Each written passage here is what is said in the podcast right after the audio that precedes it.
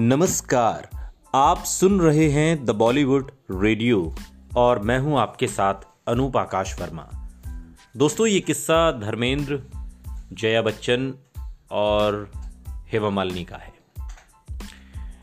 जया बच्चन और धर्मेंद्र काफ़ी अच्छे दोस्त हैं और हेमा मालिनी भी बहुत अच्छी दोस्त हैं और दोनों के पति यानी कि धर्मेंद्र और अमिताभ बच्चन लंबे समय से उनके दोस्ताना संबंध हैं।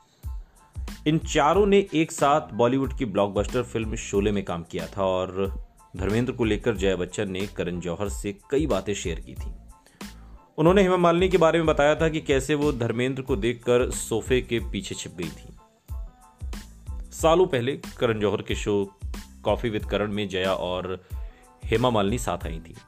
शो में जया ने बताया कि वो शोले में बसंती का रोल प्ले करना चाहती थी, लेकिन ये रोल बसंती का हम सभी जानते हैं, हेमा मालिनी ने निभाया। हेमा मालिनी के अपोजिट फ़िल्म में धर्मेंद्र थे।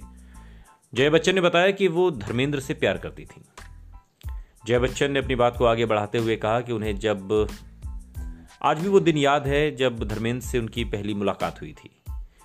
जया कहती हैं कि जब एक हॉल में धर्मेंद्र उनसे मिलने आए तो वो एक सोफे के पीछे छिप गई।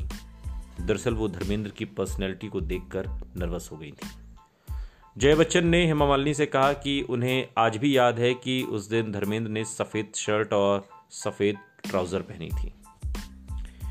हेमा मालिनी जया बच्चन की सारी बातों पर मुस्कुराती रहीं और मुस्कुराते हुए सारी बातें सुनती रहीं। बाद में हेमा ने बताया कि जब धर्मेंद्र से पहली बार वो मिली थी तो बस उन्हें देखती रह गई थी। धर्मेंद्र और हेमा मालिनी की जोड़ी तो दर्शकों को खूब पसंद आती है, लेकिन धर्मेंद्र और जया बच्चन, जया भादुड़ी।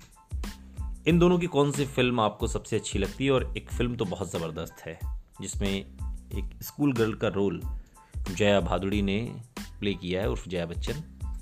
लेकिन वो फ़िल्म बहुत दिलचस्प है। फ़िल्म का नाम क्या कमेंट बॉक्स में ज़रूर बताइएगा। अगर आपने फ़िल्म देखी हो तो फ़िल्म आपको कैसी लगी ये भी सुनते रहिए। द बॉलीवुड रेडियो सुनता है सारा इंडिया।